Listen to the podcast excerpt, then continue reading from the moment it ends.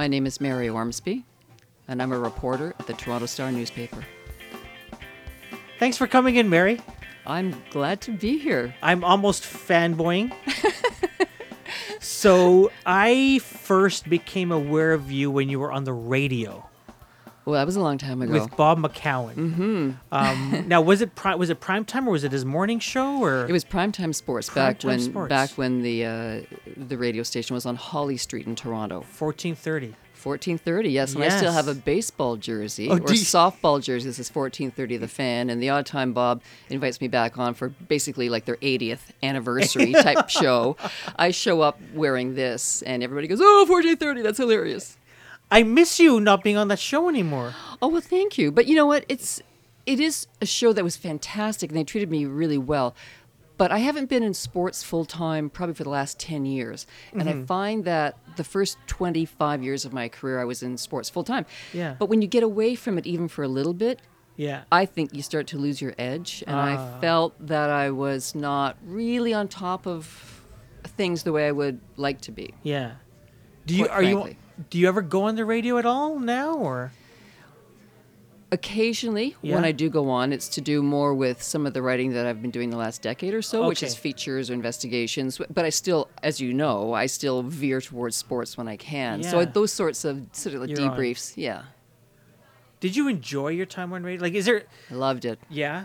I absolutely loved it. What was it about radio?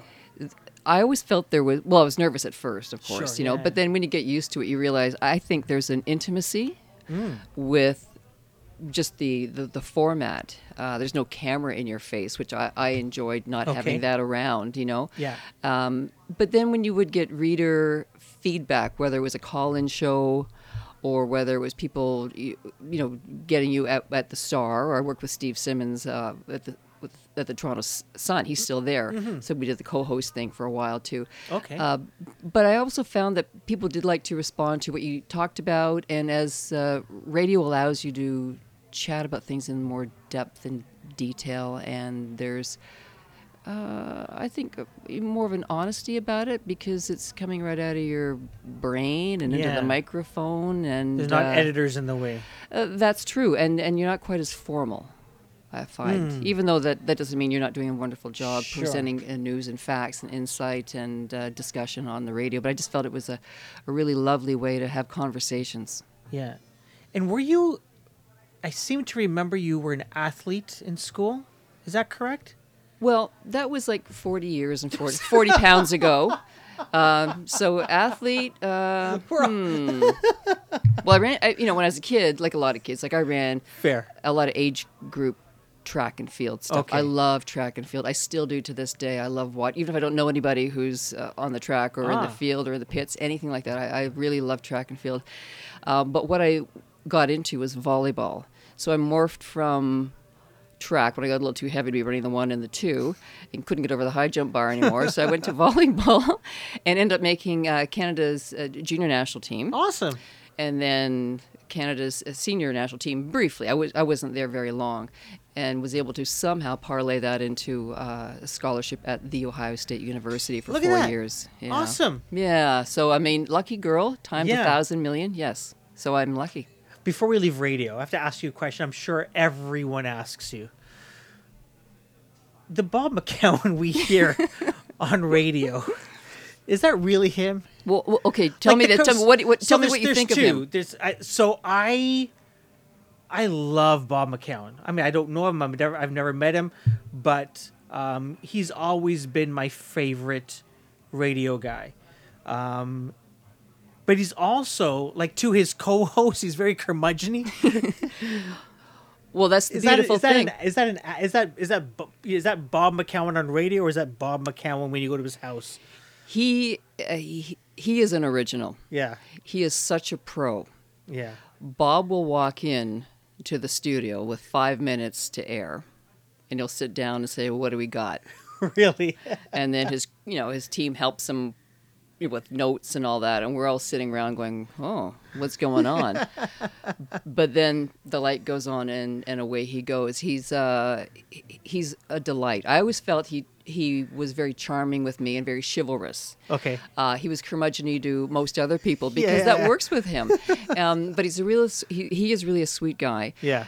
But when I say he walked in with, it doesn't mean he, there was no preparation. Mm-hmm. I think Bob sort of uh, lives and breathes sports most of his waking hours, and Yeah. I, you can tell that baseball is really strong with him. Something like like baseball and football and the, the major league stuff. And I would always uh, get really worried when it was baseball because that was always and to this day is my weakest subject. I just cannot get my head around baseball. Sorry, but that's the truth, right? So I'd see we, if it was a baseball heavy show, I'd start to freak out. But no, but Bob. Uh, he's such a pro, and I could see the wheels turning sometimes too when Hmm. he uh, when he's thinking.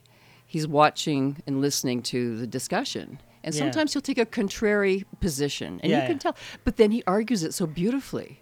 It, he's he, he's amazing to, to be around, and I've only been to his house once, and Okay. I'll. Um, Did you get lost? Is, is it as It was- massive as everyone it, it was a gar- it is? It, makes the Taj Mahal look ridiculous. it's a gargantuan abode with columns and drawbridges and platform diving and servants and butlers and all that kind of stuff. And uh, no, it's a huge place, and he was he was very gracious. So he's a, he's a lot of fun, but he's a pro, and if, if he gets you know angry about something, he's going to let you know. But he's also you know he's kind of like old school gentleman as well. Yeah, nice. Um, I was I was at a uh, Glass Tiger concert a few months ago, and he was like three or four rows in front of me, and I I, I just got so distracted. I was like watching the concert, and then I look over. Baba, is, what is he doing? Is he Did he have his sunglasses on? he? He had glasses. His no, he didn't have his sunglasses on. Yeah, he was wearing his glasses, and he was—he's a tall man, isn't he? He's very tall. he was like the tallest guy in that row. yeah, he, he's he's probably six three, I think. Wow. You know, and but you know, if you saw him yeah. and go up and talk to him, he would love it. He's a really genuine guy. Okay. He would absolutely have to talk to anybody. All right. He he, he you know please do if you see him again, you know If, if I bump into him at a Glass Tiger concert, that's right. Interrupt the set and say. Bob. Excuse me. nice. I miss. Yeah, he had this website at one point in time, um, and he got rid of that. I, I get. I get. He was in between gigs. I'm trying to the- remember that, that. That rings a bell. Was it Fadoo? Or, Fidu, uh, yeah, yeah, Fidu.ca. Yeah, I can't even remember what Fadoo do did. Yeah. and uh, I actually I contributed a few articles on that. Did you? Back, yeah. Did you get paid? No. Oh. I did not. Oh no! I, I was trying to make a name for myself. Yeah, in in, in well, something. You, well, you've succeeded. Thank you. um, but you've been with the Star now since uh, since I was a young boy. Thank you for Um, mentioning that. I'm still young, so it's not. Me as- too. as Isn't that funny? long. Um, but you've you what I what since I '85. I've been there since Yeah. '85. I was at the Sun before that. A couple Sun of years before that. Yeah. Um was was Steve Simmons there when you were there? No, I missed Steve. Okay. No, no, I got out of town and went across the street to the Star, Okay. and Steve came a little bit later. Yeah. What, what the Sun today Mm-hmm. and the Sun back then same same place, same sort of. I look at it now and I go, this is a really weird paper, really weird publisher. It just seems like Well, a weird. Well, th- I. I don't know if weird is the right word. I, I would say things have evolved, and Hmm. Okay. as the industry is trying to uh, find its way, Hmm. you know, as traditional paper products are are obviously on the way out, and we're looking into a future that newspapers in general, at least in Canada, didn't really see coming, and that's you know the internet and things podcast words that weren't available even like say 20 years ago Yeah. uh, how Yeah. in, in general how the newspaper uh, planners didn't see this coming so now we're all scrambling so i can't really speak to the sun so much as to to what it is now other than like like a lot of us uh, in the business in north america and around the world staffs are much smaller you're doing mm. you're doing trying to do more with less and also trying to navigate these brand new waters that that you know the internet has brought to us and now you have to think a whole different way with younger people coming in who are already online and on stream and thinking that way. They would never think of traditional journalism. So, No. you know, their their their careers are going to take off or their enterprise is going to take off possibly whereas we're still struggling to maintain traditional values in a new world. Yeah. As much as as as as much as things have changed, I'm sure things have also remained the same. Like you know, we have this president down south who uh, seems to be at war daily with the media, uh, but at the same time, there's there's these journalistic traditions um, of, of how you do research, how you write, and and a whole process. Um, has has there been change to that, or has that remained the same? It is something that has become even more important and more clear.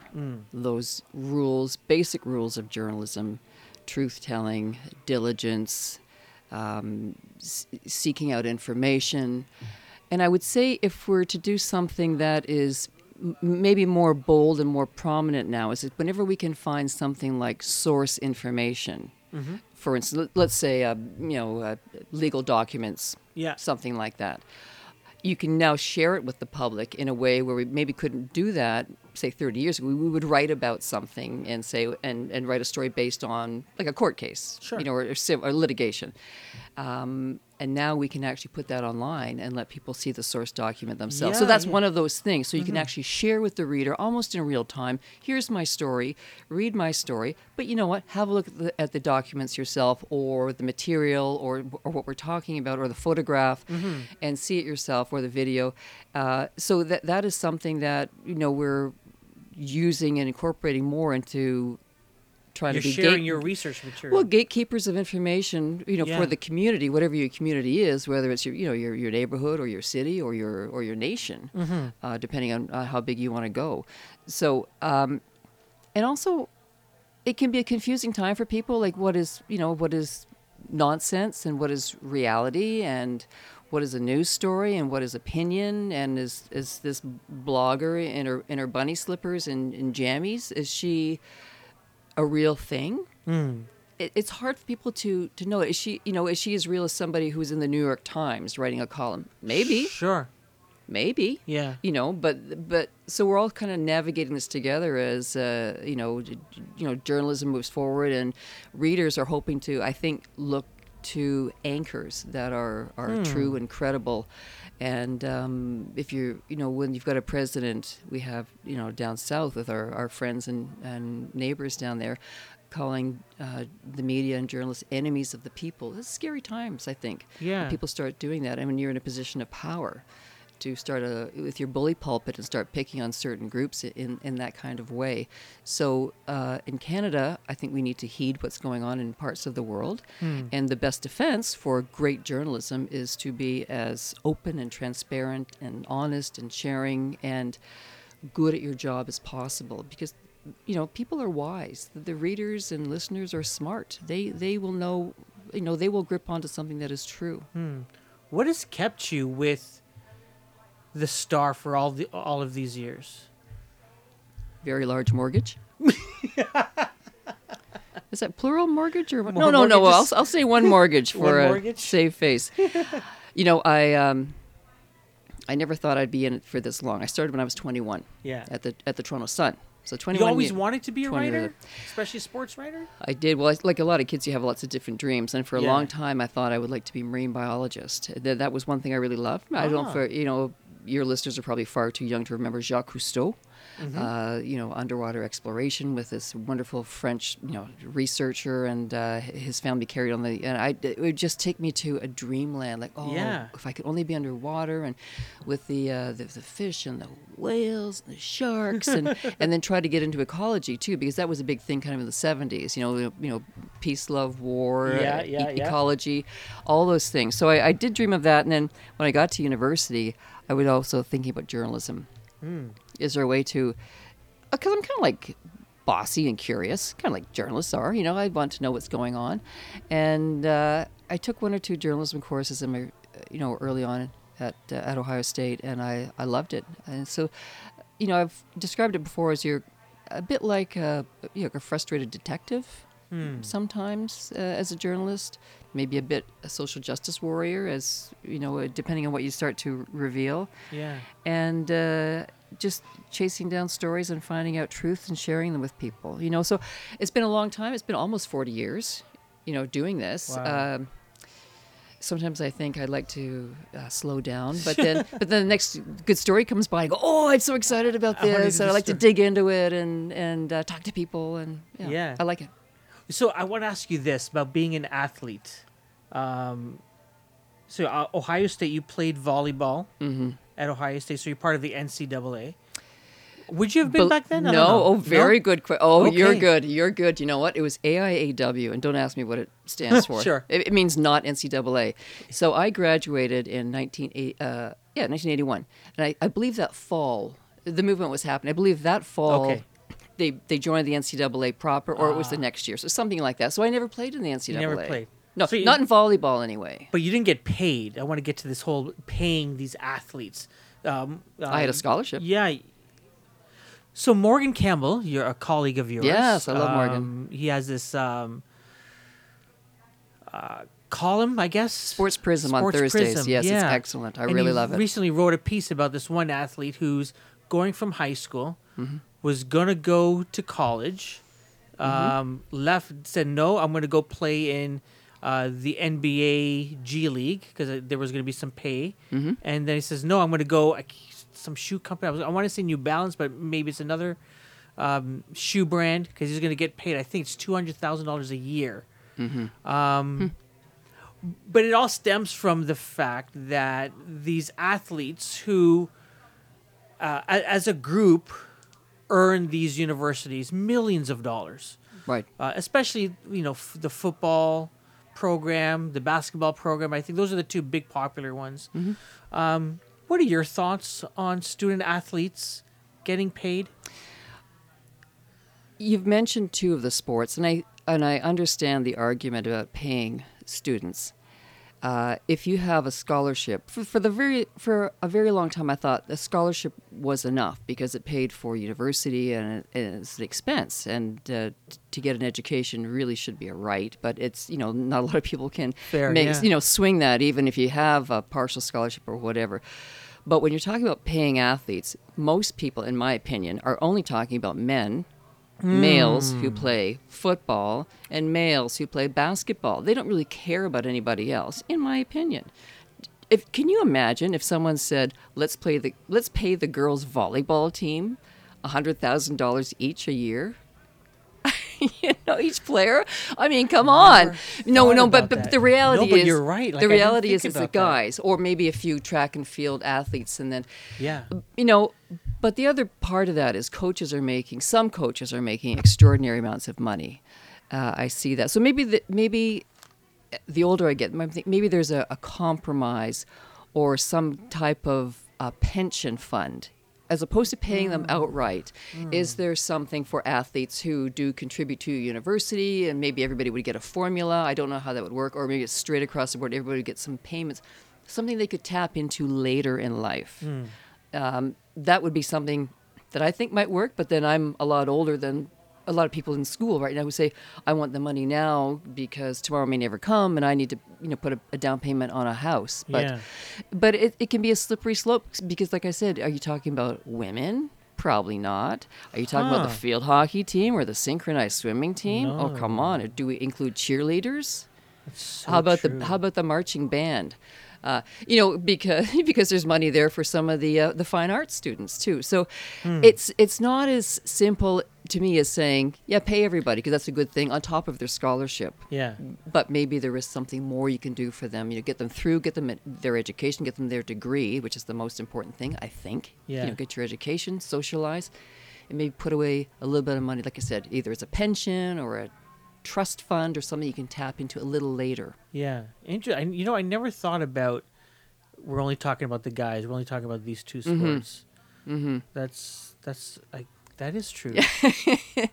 Being a female athlete who played a sport that nobody ever paid to watch back in the day, I, I can tell you that. I mean, that's I that's how I feel. no, I you know it's very interesting the way I look at things. Um, a, a coworker of mine. Uh, so I'm I'm a I take public transit a lot. Um, and a coworker of mine, she literally lives like one subway stop from work. Mm-hmm. um, and she drives in, and I and I tease her. Um, I I don't tease. I say seriously, like you live like you you, can't walk that seven minutes to the station, Mm-hmm. and then take whatever like a two minute subway ride. You you actually drive. You know, you're the reason why there's so much congestion. Yeah, it's her Um, fault. Yeah. But then she she tells me stories of, um, you know, she'll be on the subway and there's someone yelling, and I go, yeah, someone yells, so what? But then, she, but then she forces me to look at it as a woman, the way she looks at it, uh, and I go, you know, in terms of maybe the fear that she feels or the isolation, and and then I I stop myself and I go, there is something to be said about the way we look at things. We look at things through our own lens. Of course. How can you do it any other way? yeah. way? But then if we, you know, we we're, we're just coming out of an election. And I think next year we got another election. Mm-hmm. I'm tired now of all these elections. um, and I, I think we as as as people need to look at things through various lenses. We can't and we shouldn't look at things through our lens because then we'll only be looking out for for whoever we see in the mirror. But if we take the time to look at things through other people's lenses, we can then understand um, you know what we need to do, whether it's about public transit or education or whatever the case. It, it and and that is something too. Like, like obviously you look at things the way you, you live your life every day, Yeah. right? That's the first thing because you know you're first and foremost you're about yourself. That's what everybody is on the planet. But when you have a chance to maybe, as you've just described, think about somebody else in their shoes. You go, oh, okay, maybe for her she's uh, afraid, uh, has fears. And someone like me, I have no fears on the subway. You know, well I don't. I mean, Yeah. I don't. I don't bother about that. Yeah. And I, I I drive to work, but I also take the subway quite a bit and walk around the city when I can. But also with age uh, comes another way to look to look at lenses as well. You know. Because now I'm looking at if I was at Ohio State and still, you know, I went down there when I was 17. I went down early. I didn't go to grade 13. That existed back then. Everybody who Wow. was young. um, uh, I might have said, "Yeah, pay me. I could use some cash." Of course. So now I'm pushing 60 and Yeah. I've got four kids who are, you know, university age ish. And I'm thinking, oh my God, don't give them any money. Are you kidding me? You know exactly where it's going. Put it in, put it in your retirement savings fund, you young whippersnappers. But, but, but you know what I mean. So with, with age too, it's not just you know the life experience you've got. You say, how do you protect your kids? How do you protect your young your, your young athletes? And how do you best look out for them? So, Yeah. so there's that lens as well. Wow. Are your kids athletes? Yes, they Oh, are. yeah? Yeah? I had three boys and a girl, and um, my oldest boy uh, went to Siena College, which is a university outside of Albany, New York, and he played field lacrosse there after a, Okay. a, a billion years playing hockey. you made that change. Oh, I know. Yeah, I know. Look at my hair. all that. Uh, and then my and uh, my second son is at uh, Queen's University. He played Okay. major junior for a while, and then he's Okay. at Queen's University playing hockey there, and hopefully going to class. And uh, my my other boy, um, and they'll play lacrosse as well. So field lacrosse and box lacrosse and, and hockey. And my other boy is uh, now working and is going to become a firefighter. Oh, so that's his his dream. And I've got a daughter in uh, high school Okay. and uh, she's made a verbal commitment to go to San Diego State University to Wow. play field lacrosse and has stepped out of hockey this year to Yeah. concentrate on that in school and, and she runs a bit of track and field as well. Where did lacrosse come from? Well, in the part of Toronto that we live in, and the East End, down in the beaches area, Okay. we moved there in, in '96, and um, we had our first boy was about, about four years old. We're walking through the beach area, like, Yeah. like the first or second day we were there, and we saw people playing lacrosse, and we said, "Oh, that's weird. What's this?" And they're playing outside. Yeah. And so that's how you know it's something in that it's a bit of a niche sport in some ways. You know, some neighborhoods play lacrosse Yeah. a lot, and uh, and that's how we got into it Oh wow. it's a it's you know it's such a fun sport. I mean, I've never I didn't get beaten up playing it, but I mean, why for my kids because you got the box version of it, you know, inside hot hockey arenas in the summer, and then the field game, which is very nice too. I mean, it's uh, there's you know for boys it, obviously there's a lot more contact Yeah, and and hitting and things like that, but but girls play with less gear on than the field version. And um, but there's a lot of contact too. I mean, there's there's there are broken fingers and wrists and smashed up noses and things uh, in the girls' game as well. Well, you're swinging those sticks, and sometimes you're going to connect with flesh. You're gonna hit someone's head. Yeah. yeah. Wow. Um, nice. Well, hopefully they'll uh, they won't have those same discussions around paying athletes. They'll they'll focus. Not if I have anything to do with it. Put it in your retirement fund. when did you stop writing about sports? Uh, it was right around the time m- my daughter was born, my fourth child was born, and and quite frankly, because my husband uh, works at the Star as well. Oh. His name is Paul Hunter, and he Oh, yes. he covered uh, He the the NHL for a very long time. Yeah, Uh, covered the Leafs. So and that was back when the Leafs were in the West. Uh, Western Conference, if you can believe Oh, that. that's right. That yeah. I know. I would weird times a thousand million, of course, and, and so road trips didn't mean you know you know, just going down the street, it was, uh, you know, St. Louis. That's and, right. like, so he'd be gone a long time. So I had three little kids at home, and then I had a fourth one.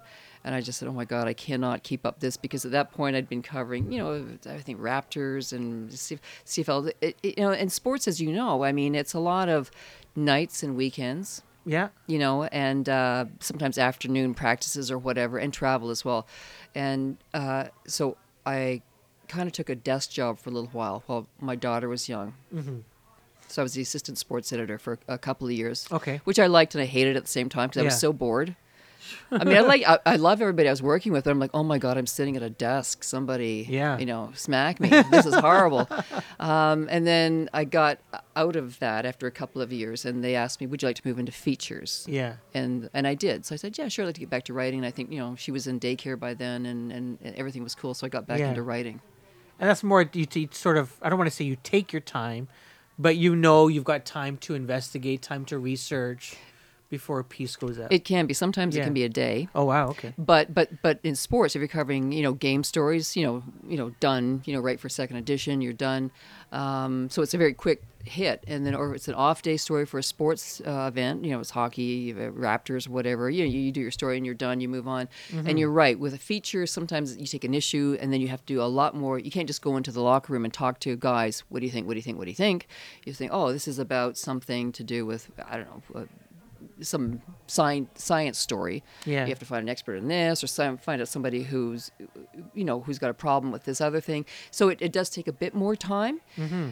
So they, in a, a, good feature can take, like I said, a day or two, or sometimes it can take a couple of months, or sometimes Yeah. it take a couple of weeks. You know. Wow. That's, it just depends, and some of them are investigative in in nature, and those ones are the ones that take a little bit longer. Yeah. Do you, what was your first feature that you wrote? Do you remember? Uh, it was something to do with medicine. Uh, it was a father and a daughter uh, who worked in a hospital in downtown Toronto, and I, I can't exactly remember what they did, but it was to do with the Father's Day story, and Oh. uh, it was really sweet, and it also scared the crap out of me because it was the first kind of non-sports story I'd really ever done Okay. in my whole life. And if anybody budding journalists are out there, like I used to say, "Oh, I just love sports. I want to stay in sports my whole life." But and then I wanted to branch out a little bit. Then I realized how ill-equipped I was to do mm. anything really except sports. And I thought, I don't know anything about anything. And that was a really horrible feeling to have when you're in your 40s. It's like, oh no, I'm going to be found out. Yeah.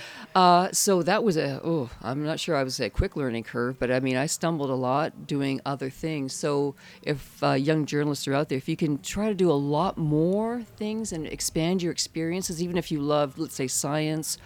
Or you love sports, or you love the, the, the political genre of, of writing. Try to do other things as well Yeah. You know, because when it came to th- you know something as simple as going to look up a court case in downtown Toronto, I think I had to turn to about four different people and say, "How do I do this?" Wow. Yeah, more or less, you know. Hmm.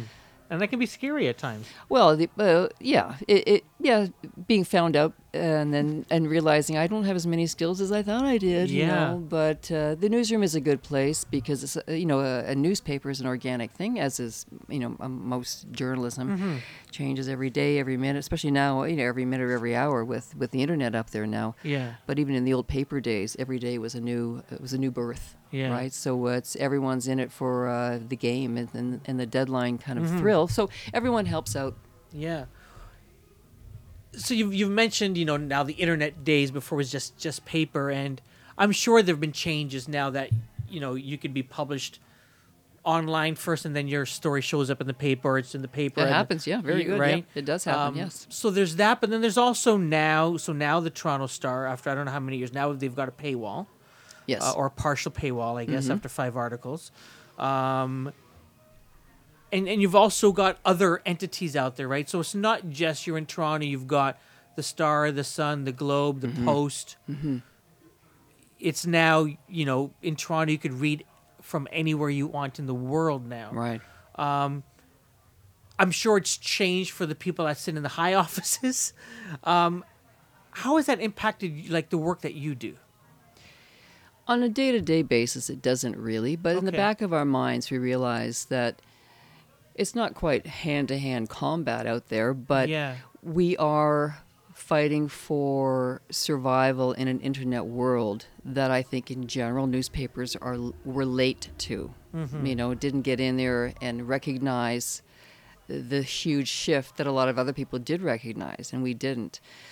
So now we're we've got this paywall up and we're really trying hard to get readers who'd had Sure. the star for free mm-hmm. online for so long now we're asking them to pay.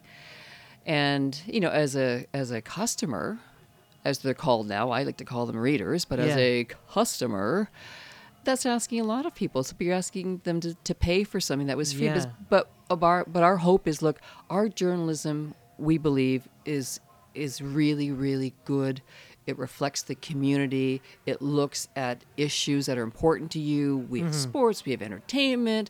We're going to have breaking news. We're going to give you investigations and features and things that you know you are telling us you want us to to write about mm-hmm. and hope that they will say yes i'm on board. I Yeah. like to be an informed citizen. I want to be up on the news i you mentioned elections you know it's not Yeah. everybody's cup of tea but if you Sure. believe in casting your your ballot for somebody or some party or or whatever it is your school trustee Mm-hmm. you might want where would you turn to get that information generally so you want to look at you know whatever uh, if it's a newspaper, a radio station, podcast, Mm-hmm. uh, you know, television network, you know, you're going to turn to something to try to get yourself informed. Yeah.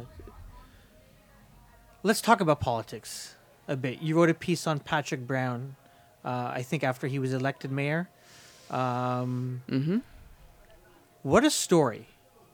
It's interesting. He goes from being the leader of the piece. I, I had this written down because we did a show on, not on him, but on the election. He goes from being the leader of the PC party Right, in the Ontario PC party, right? preemptive favorite to win, right? Because everyone was saying, uh, you know, it's it's been too long now for Kathleen Wynne and the Liberals, you know, we, we need a change. There would there seemed to be no rhyme or reason, in my opinion, um, but we had seen enough of red, it seemed, um, to uh, resigning because of uh, a sex scandal, if that's correct. That he denies. That he Uh, denies, yes, yes. of course, yes. He denies the Um, accusations. he so he resigns, but then he comes back and runs. Then he drops out again. Um, Ford then runs. He wins the PC party. Mm-hmm. He wins the Ontario election. Patrick Brown comes back and wants to run for the Peel chair. I think That's right. um, that gets eliminated. Well, Ford eliminates. Ford that, that's right. eliminated He gets that. rid of all that. Um, so Patrick Brown goes to, from what I've been told by insiders, is his father's home base or one of his father's home base in Brampton, um, and so uh, gets the backing of the of the Brown family uh, and whatever political machinery is there, um, and he wins the mayorship, um, while Toronto gets approximately fifty percent less representation in, Yes. in, in, in their local government.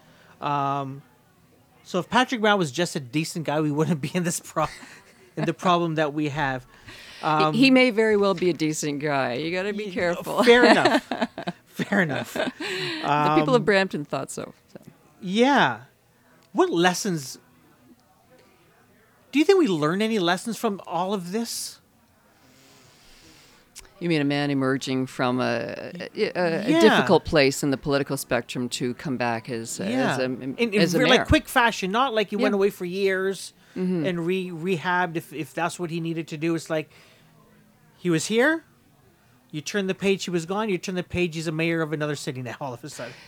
Yes. Uh, well, you know, politics aren't really my area of expertise, but just from from watching what happened that night, um, I actually wrote a story about him just from the Star Newsroom. I got to tell you the secret here. I wasn't I wasn't there that night, but we were watching the votes come in. Yeah. All right, and uh, the polling stations report, and uh, right after they closed, uh, it was sort of tight.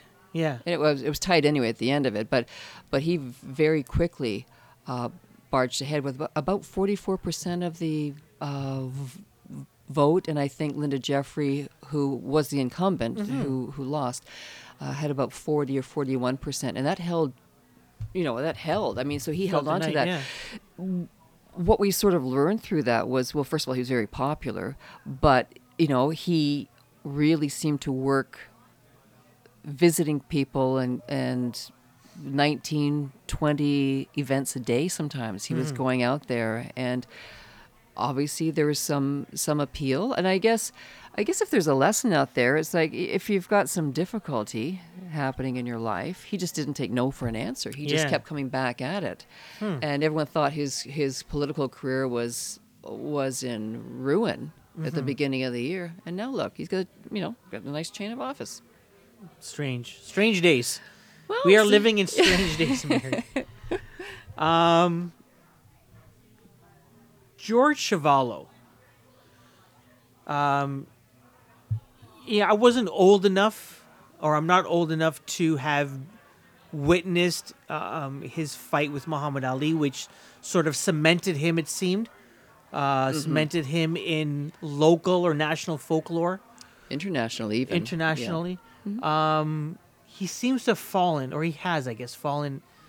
His health, especially these Well, days. he's, he's, he's uh, 81 years old now, Yeah. and he's been battling dementia for a couple of years, and uh, so that's an issue, Yeah. you know. And uh, he's, you know, to, just to make it very, you know, concise, he's kind of in a court battle too, you know, with his his his wife of 24 years, 25 years, wants him to live with her, and his grown children want him to be taken care of in a, in a different manner. And there's a divorce action involved as well, and there's dementia, and it's very difficult for someone who was such an iconic figure yeah. uh, to to be in the middle of this kind of a family tug of war. Yeah. Who for for those of us who don't remember, um, or we just know about George Fowler from your writing, Mm-hmm. um, from a college from Stephen Brunt's writing as Stephen well. Brunt's covered him the best. Yeah. yeah. Um, who was or who is George Chuvalo? George Chuvalo is, on one hand, an iconic athlete. Mm-hmm. He was never knocked down in his boxing career, and he boxed a lot. I can't remember what his record is off the Yeah. top of my head, but it's like I don't think you would box that many, No. that much these days anymore. And as an amateur, he, he uh, or as a young man, he, he boxed a lot as well. And Yeah. uh, but his the other part of his story, he's a very complex man, is the horrible, the tragic part of his yeah. life Yeah. with the deaths of his children. Mm-hmm. He had five children, and uh, three of the sons were involved in drug related deaths. Three of them. Three of them. It's just heartbreaking. Um, one, one son um, shot himself in the home. He was battling addiction. And uh, two other of the boy, they were adults at that point, um, was, uh, you know, drug uh, overdoses. And his wife, Lynn, took her own life too. She just apparently could not take the heartbreak of after the second boy Yeah. was found dead. This crushing human uh, blow to George. He, you know, talk about absorbing punishment like that. Mm-hmm. But then he was able to turn around, and I and I just don't know how people do these sorts of things. He tried to turn it around and then reach out to Canadians as an anti-drug advocate mm-hmm. and spoke to people and children and tried to hammer home the message: "This is what's happened in my life. Don't let it happen to yours." Yeah. and was, you know, accepted, I think, as someone who had like I would say two careers in Canada. The the ath- the, the athletic career is always there, and when I Yeah. when I see him, I've seen him a couple of times this year. People still say, "Hey, champ," and they put the hands up and all that, and and he you know he react he loves to see people recognizing him for that. Yeah. But some of the work that he did with the, uh, you know, for the anti-drug campaigning and trying to reach out to people um, all across Canada and tried to provide some help with his wife, uh, his second wife at the Yeah. time, um, uh, Joanne. Uh, that was part of their their time together was was doing that. So uh, it's it's it's difficult, and I think that story touches a lot of people who have, and this is where sport can sometimes spread out to just beyond, you know, the sporting arena. Mm. If you've got a parent or uh, a relative who's got dementia or has developed some sort of, you know, Alzheimer's or whatever, so uh, the care for. Again, his life is in the public eye again because you know he's got these this, this Yeah. court action going on, and he's, you know, how how do you best care for George Chuvalo at this point in his life when he really can't be, you know, on his own too much. Yeah. Uh, I think people can relate to that if you've had someone in your family that you've had to look look after, or maybe they've passed away, or how do you proceed as you see someone starting to fail? Yeah. Those are realities in life. That uh, so again, I think you don't necessarily have to be a boxing fan or fan of George Chuvalo, but that story might draw you story, in. isn't it? It is. It is, and it's it, has, if a family is affected obviously by uh, on a broader. You know, there's a ripples to a family Yeah. looking after someone who's who's got those, you know, cognitive issues. Yeah. Do pe- have you heard people call for? You know, a lot of people say, "Is this boxing related? All the hits to the head," and they have said the same thing about Muhammad Ali. Um, but I mean, I've had a grandmother go through a similar issue, where you know it was, you know, she's passed now, but you know she didn't she didn't recognize. Sometimes she wouldn't recognize you. Um, like it, it was years since she had last properly spoken or been able to take care of herself. Oh boy, I'm sorry to hear Um, that. But you know, it's it's sort of. I don't want to say it happens to everybody because it doesn't happen to everybody. But Mm-hmm. my grandmother definitely was not a boxer.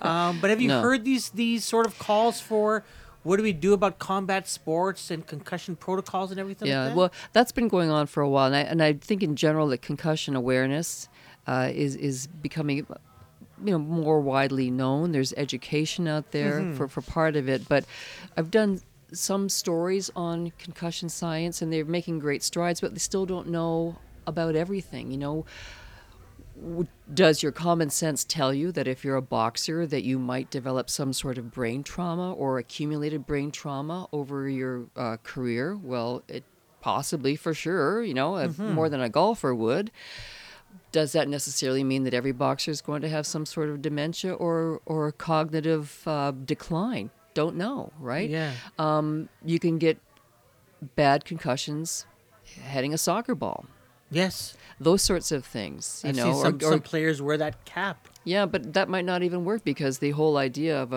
of, of the brain is the brain's you know rattled ra- rattled around. around. you know. So Yeah. wearing a big foamy hat like a big che- cheese head or something, Yeah, probably not going to help you. It's the brain that's moving around, bashing off things. So it, it's hard to say, but I mean, there's there's common sense. So you, you asked about George Chuvalo and, Mm-hmm. and others like him. I would say even the, the the best scientists in the world would say don't really know for sure because we can't get in there. And as you know, Until after, yeah. until after. At this point, th- I think that's going to change. But right now, only autopsies can reveal the real, Yeah. you know, tangles of the tau and everything, all the proteins that have been spilt and, and, and the plaques that form when there's been uh, uh, brain traumas, uh, brain injuries. Uh, but at some point, I know the the science world and researchers are really looking into getting to be able to see inside your head so you can see mild and moderate uh, concussions and brain traumas because you can see the severe ones. Yeah. You know, like if, been, you know, if there's been an axe in your head or something, like you can see that. But they're trying to get in there so it's not so invasive, but they can somehow go through with whatever form of x ray or ultrasound or super secret thing they're working on now to do that to help people and maybe try to intercede or use some sort of interventions that can slow it down or yeah. reverse it. I don't know if they can reverse it, but Mm. Slow it, down. Yeah, the, the Chuvalo stories is uh, it's got its peaks and it's got its valleys. That's for sure. It's got you know someone who had an amazing career, Mm-hmm. fell upon hard times, came back multiple times, came back. Mm-hmm. Um, but definitely a, uh, a, a someone I think Canadians can feel proud of. Oh, absolutely. I mean, Right. he's he's got that in him. If he if he would walk down the street right now, you know, obviously with with his family with him, and Yeah. people would be shouting at him and hailing him and all that. No, he's he's he's someone that I believe Canadians hold dear. Yeah. I still remember 1988. I think I was standing watching the 100 meter race. What in your playpen? How old were you in '88? I don't know. I don't want to say. That's in, okay. in Scarborough, watching a small little color oh, I'm from Scarborough too. Okay, nice. Um, and and watching him win, and I don't know, Mm-hmm. was it five or ten minutes before he raises his hand and he looks over to the side over his shoulder, and I remember thinking, no, no, no, not yet. Cross the line first. But he, you see the replays, and he just demolished Ben Johnson, demolished Right. the He field. he flew out of the blocks. Yeah, And as he was just powering through that race with about I don't know four or five strides to go, he throws up his arm as Yeah, you said. slowed down. He turns to gloat Yes. Carl Lewis, and uh, history was made. It was Yeah. a world record time. He broke his own world record from nine the year before. seven right? That was That's that, right. That was his time. And then I don't know, one or two days later, um, I can't remember the guy. Brian Williams, I think, announces that uh, I, the word that no Canadian ever had ever heard, stanozolol, I think, Stanozolol. stanozolol. Um, I'd never heard it. no. And then I just realized after reading your article that Ben Johnson and many people for the first time actually saw the test. I did not realize that no one had actually seen the actual results. They just took for what he tested for that. Okay, fine. Yeah, you so you're talking about the time in in, in Seoul. So he gave his uh, sample after the race because back then the only testing was done on race days. Now, Yeah. it, now it's done during training, as it should have been done all along. And uh, he he was the the A sample was flagged as positive, and then the B sample was flagged as positive. So therefore, it's a positive. And when he was def- being defended, or or you know they were trying to make the case that this couldn't possibly be, and all this you're you're correct. The Canadian team did not have the actual lab report Yeah. in front of them when they were trying to defend him, so they did not actually have the evidence or some of the evidence in front of them. Mm-hmm. And that was what I wrote about like 30 years later in this other story. And that only came about because a couple of years ago, like if I was so brilliant, I should have asked in 1988, but I wasn't. Sure. So no genius here. Uh, but a couple of years ago, I said to Ben, by the way, um, can I see your lab report? And he said, I don't have it. And that's what sort of put me on this journey to find it. And, uh, and w- when we saw the lab report, we just raised questions about, you know, some of the alterations to it and handwriting across it. And also, why didn't anybody Who you would have thought Ask that for like at the time? Okay, let's see the results. Yeah. No. To be to be fair, the the uh, the um, medical doctor, the Canadian medical doctor, did ask for it. 'cause I have a, a fax uh, from 1988 where he was asking the IOC for that report, but clearly he didn't get it. He he, he faxed the IOC and said this was after Ben had been sent home. Yeah. I said, please, I asked for them on the on, on the day we had to defend him, and uh, and Ben had already been sent home. And two days later, the doctor was still asking the IOC for the lab results, Mm-hmm. and they didn't provide it. Was this par for course? Like, is this how things worked? Do you know back then where you tested positive or whatever, and they tell you, and it's like okay, like you just take their word for it? I think probably back then. Don't forget, so few people tested positive in Seoul. Only ten. Only ten during the competition. Only one in athletics. One. Ben Johnson. That was Yeah. it. A couple of weightlifters and uh, somebody, a fencer, or modern pentathlon, something like that. Yeah. Kind of like weird stuff. And then Ben. Uh, so I think that testing wasn't exactly new. They've been doing No, it yeah. uh, for almost a decade at, at a high level. And the, the 1983 uh, Pan Am Games in Caracas, I think, was one of those where there were clearly the scientists had been making some big breakthroughs and could catch people. Um, but I, I guess no one thought to ask for it, or they were in such shock that they didn't ask for it at the time. But I often wondered, well, why didn't they ask afterwards? Sure. just to see it. And to be, you know, to be fair and to be clear, the next year, the Dubin Inquiry was the federal commission that was called to look into, you know, this matter and the extent of uh, performance-enhancing drugs being used by Canadians. So Charles Dubin was the uh, the justice and uh, you know heading up, presiding over that commission. And in um, the summer of '89, a German doctor who was an IOC member, he brought over Ben Johnson's lab reports, Mm. and it was entered as an exhibit Okay. into the Dubin Inquiry, you know, pan, pantheon of, of exhibits, like, Sure, of, sure. of a gabillion things. And I was covering it um, back then, and I, I, I'm not sure I was there that day or not. I, I might have been, but you know, if I was, then oops, I didn't think to ask to, to see it. I- Yeah. I'm not sure we could see it. It was just entered as an exhibit. Um, I, Did anyone ever look at it?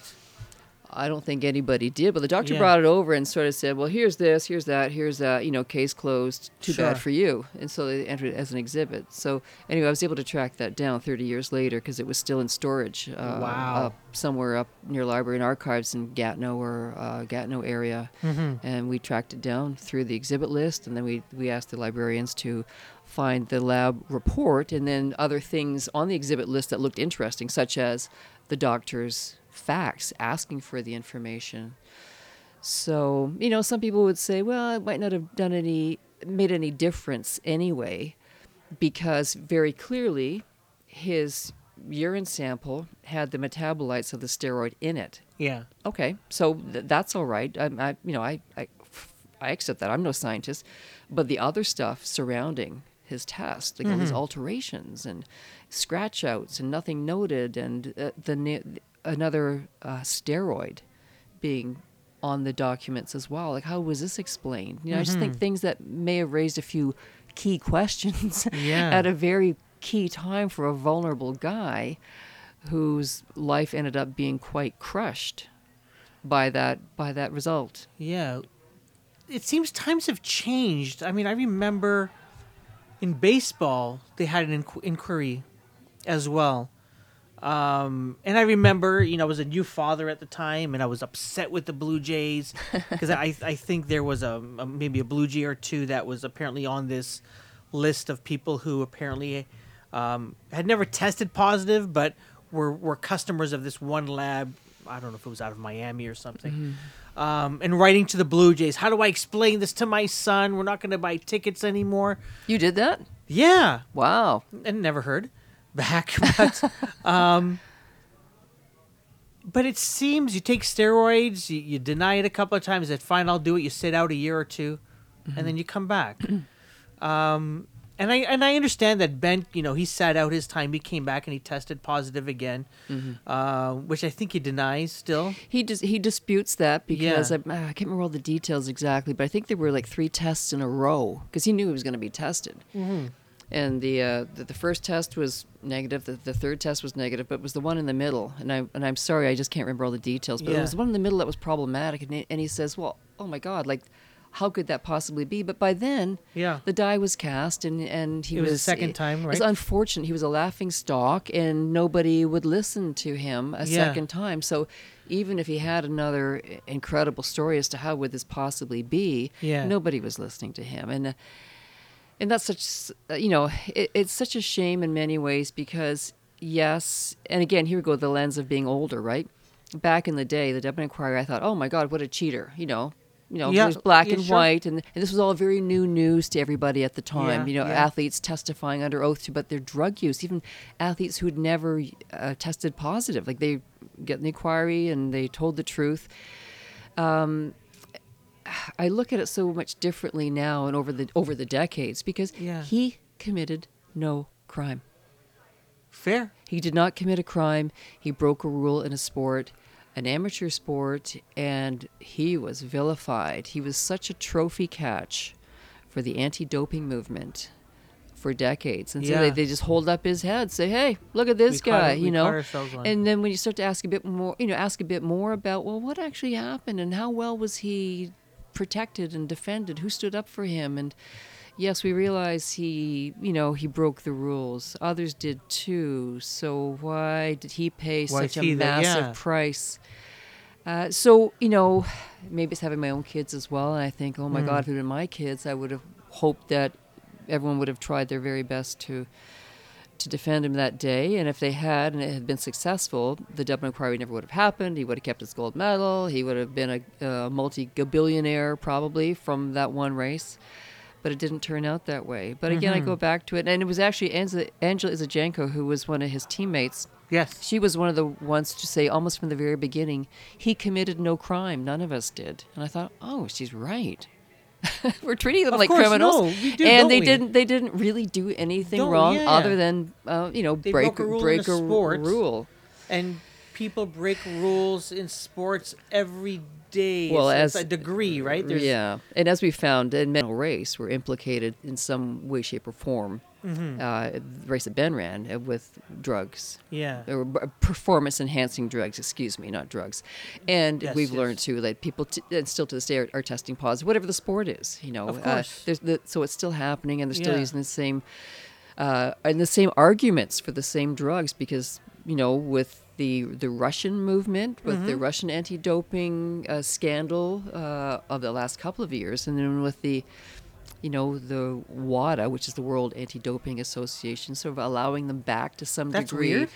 You know, it's, it's very strange, and you know, we had a Canadian Beckie Scott who was involved in that as a, as an athlete representative, and she's you know stepped away from the whole WADA movement, saying you guys are you know what what a pile of junk this is, Mm-hmm. you know. So anyway, we're having the same arguments Yeah. thirty years later over the same stuff in people's systems. So what what was accomplished? yeah. Do you think there'll be a time when it's like okay, because I mean, medicine uh, and science is is moving to such a degree that now people who um, you know get injuries now with with the, the the miracle of medicine and science are able to come back um, where if they had that same injury decades ago it's the end of their career Right. um, you know so we, how is, is is that performance enhancing um, that- that's a good question. You know what else is too?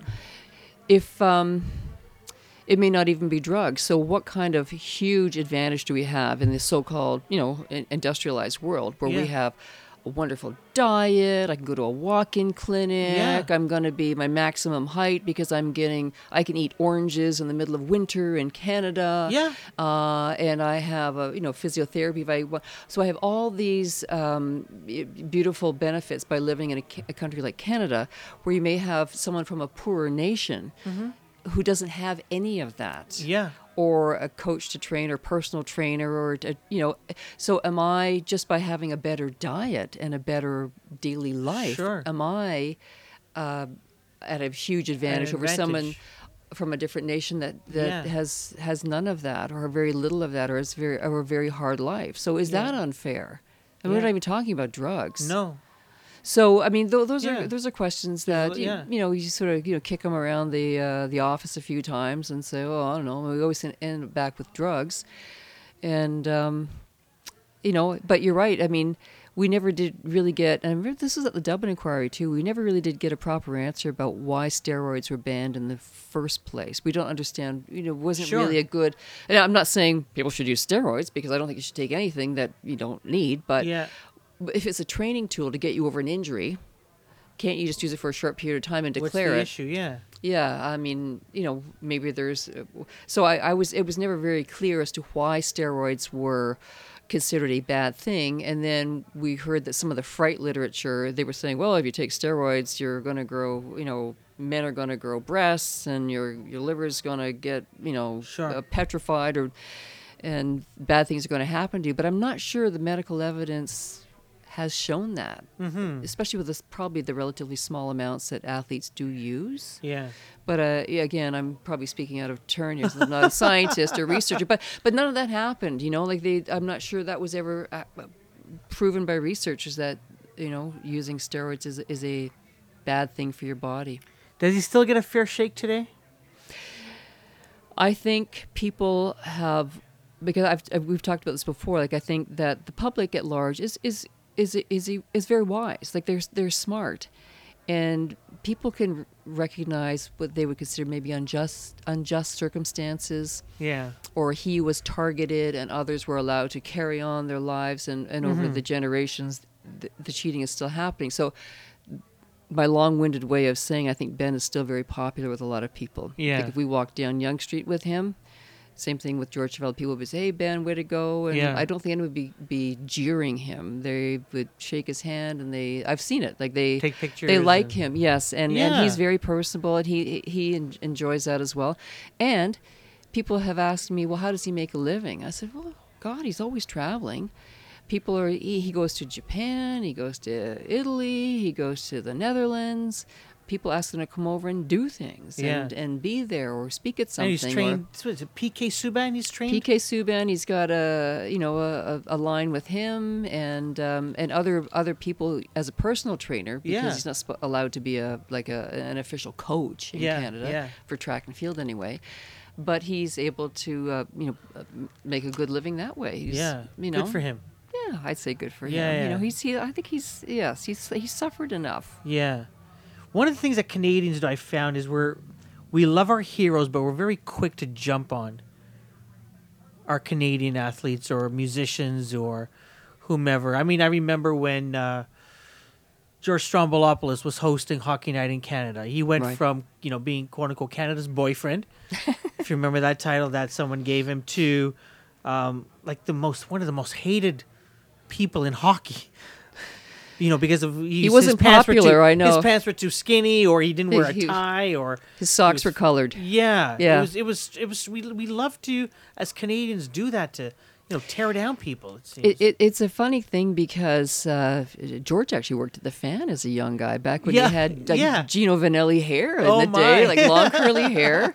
Uh, so so George worked at the fan, and uh, I, I always thought he. I haven't spoken to him in years personally, but I mean I thought he was a lot of fun. I thought, oh, so they're going to shake up uh, Hockey Night in Canada. Yeah. Hey, what a good look, you know. I thought that was a good thing.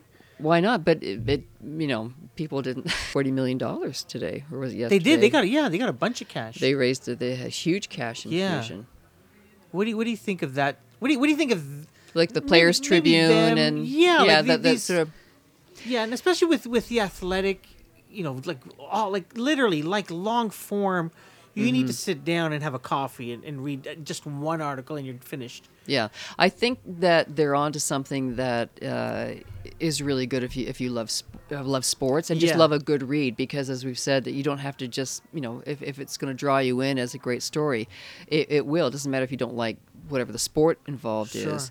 Um, they've got a great stable of, of writers. Uh, you know, they paid a lot of money for some of the higher end guys Sure. and, and women to, to write for them. Uh, uh, and I was just reading today that they have a subscription renewal rate of 90%. Wow. Which sounds pretty good, but then somebody was just asking about, well, uh, about you know, will it stand the test of time? Well, I hope it does because you know it's it's a new way of looking at sport, Yeah. and a new way of looking at journalism too. And will it last a long time? I well, I hope it does. sure. But I know in the past, in the United States, besides Sports Illustrated, there have been efforts in Canada too to have sport-only magazines and paper Yeah, paper yeah. products. Right? I can't even remember the names of them. Uh, one was called the National, I think, in the U.S., and they had the stable of writers that was really, really good. Didn't last that long, you know. So I just don't know if if it's. Um, uh, in the paper product might not have been a, a you know a good thing, but Mm-hmm. the way the athletic does their their work now, it's it, it's quite compelling, and I and it's just long form journalism is something that we know at the Star Sure. that people like. Yeah. Now, whether you've got time to have a second coffee and have, And you to know, read another article. yeah. but but they but the beauty of something like that is if they I was reading uh, part of that forty million dollars they've raised for the athletic is to Uh-huh. uh, put money into analytics, uh, data research, audience research, and and maybe invest in things like podcasting and. Uh, video, so a different branch of them, I guess, the, of their next step of their evolution. Yeah. So, what does that mean? So maybe they will evolve too. Maybe they'll add Sure. things and cut. So it's quite interesting to see how they're uh, going to manage this uh, this product. So I think it's pretty exciting. I mean, journalism has to have a new look, pretty clearly. So Mhm. What's next for you? Is there certain features that you're interested in writing that you might that you're not you haven't gotten around to yet, or is there something interesting you're working on now that you might be able to give us a sneak peek at? I well, I I would say that I'm probably. St- I still have a little bit of Ben Johnson okay. stuff to do. I don't know how long it'll take, and I don't know where it will lead. So I hmm. don't want to mislead anybody. But there's still a few things to to Oh, scratch at. Interesting. Well, we'll see. I mean, uh, that's part of the hunt. Yeah. you know, and you've got to decide whether you want to cut bait if it's not going somewhere, or d- but there's but but one of the things we mentioned in the story was you know our, you know in in Switzerland at the IOC headquarters in Lausanne there are should be archived minutes from the, the meeting the IOC Medical Commission had uh, uh, when they were debating whether to disqualify him or not after uh, Richard Pound had uh, tried to defend Ben as best he could. Um, so those meeting minutes are supposed to be available in January. So we'll see what they say. So th- that sort of thing I would be keeping an eye on. Yeah, yeah. With the next, if there is a next chapter for for Ben's story. And right now, um, I'm just sort of in a bit of a not a fallow period, but doing doing some things with uh, maybe another homeless story. I've done some of those in the past that Yeah. um, have been uh, sort of eye opening to me as a citizen uh, native of Toronto. Um, so there's more of those things that I think I'd like to do as well because it's important. Have we failed as a city in that in the, in the homelessness department? Uh, Well, I would say the short answer is yes. If it's about affordable housing, Hmm. uh, proper supports for people who, well, what, whatever they need. There's a whole spectrum of supports. You know, some people have substance abuse issues. Some people do not. Some people have financial issues. You know, some people, are, you know, uh, are have a disability, uh, unemployed when you walk through the streets of Toronto, like a lot of cities in North America, you're walking past a lot of homeless men and women, and a lot of them sleep rough. Mm-hmm. You know, they sleep outside. Um, they don't. We don't have enough space in our shelter system to even shelter them for the night properly. They're at capacity, and over capacity. It's such a huge I would say problem. It's a huge challenge that I don't think as a city we're meeting. I don't know if the political will is there or has been for decades. It's easy to blame, you know, the guy in office now. Sure. And yeah, and, and you should try a little harder, but it's it didn't just start with No, it John Tory. happen, no. No, this this uh, we've had great outreach workers in Toronto for 30, 40 years who have been banging the drum say you have to work harder on this and uh, we're finding now too that some of our new Canadians are ending up Mm-hmm. uh, on the street are veterans That's crazy. Young younger soldiers on our streets? Like how is this possible that we're not on top of this? And we're mm-hmm. not. There's not enough housing not enough support not enough will to make it happen. So yeah we are failing them and it's it's heartbreaking because life on the street even if you have a little bit of housing or you're couch surfing and it's not just the city of Toronto it's you know 905 area you've got your in- invisible homeless Yeah, yeah, yeah. couch surf a little bit, go from place to place. Maybe they're in the park for a while or are another place. Um, it's not going to get any any easier if Hmm. we don't tackle it head on. And and the life expectancy for someone on the street is much less than the norm. Well, we look forward, Mary, to this is the second podcast I've ended where I feel like we're ending on a low note. I know. I'm just thinking, oh, well, that was a, it was important, but that was really quite of a, of yeah a, a downer. So I'm yeah, sorry but it about is no, that. but it is important. I think these things we oh need to as God, a is city, it ever important? you know, uh, tackle and and, and, Yeah. and take care of. But if if you wouldn't mind indulging me, one more sports question. Oh yes. to, to end Hope off. I can answer it. Well, I mean, you you must be a fan of. Uh, well, I, I shouldn't assume, um, but the Toronto Raptors. Uh, Kawhi Leonard now, Mm-hmm. uh, you know, leading the charge on on on the Raptors. Your your thoughts on on on him now being one of the main faces of this franchise, rather than DeMar DeRozan. Your thoughts on maybe the trade and and and, and where the Raptors are going this year. I actually don't know the answer to these questions. no, seriously, because when I think of the Raptors, Yeah, I think of Damon Stoudamire, Tracy McGrady, Mighty Mouse. Yeah, all those guys, Vince Carter. I haven't actually covered them for a long time. and I haven't actually thought about them for a long time. I haven't watched a lot of Raptors, which is, hey, way, way to have Mary on. Uh, that's really great.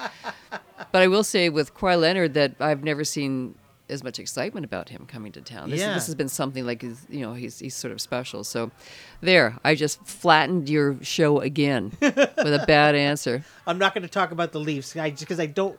I'm not even a hockey fan. So You're not a hockey fan, eh? I'm no. Yeah. I'm. I, I, no. If You don't Leafs- care that Auston Matthews has a sore shoulder? Yeah. Whatever. I'm not. I'm not a. I'm not a hockey. And it's funny. I'll, I'll be. There'll be. I've gone to a hockey game already. Now, don't ask me if I've paid for the ticket. I will not. and I'm going to another one next month. And then don't ask me if I paid for that ticket, but you know, business is business, so you have to go to these to go to these things. But I, w- I would definitely pay for a Raptors game.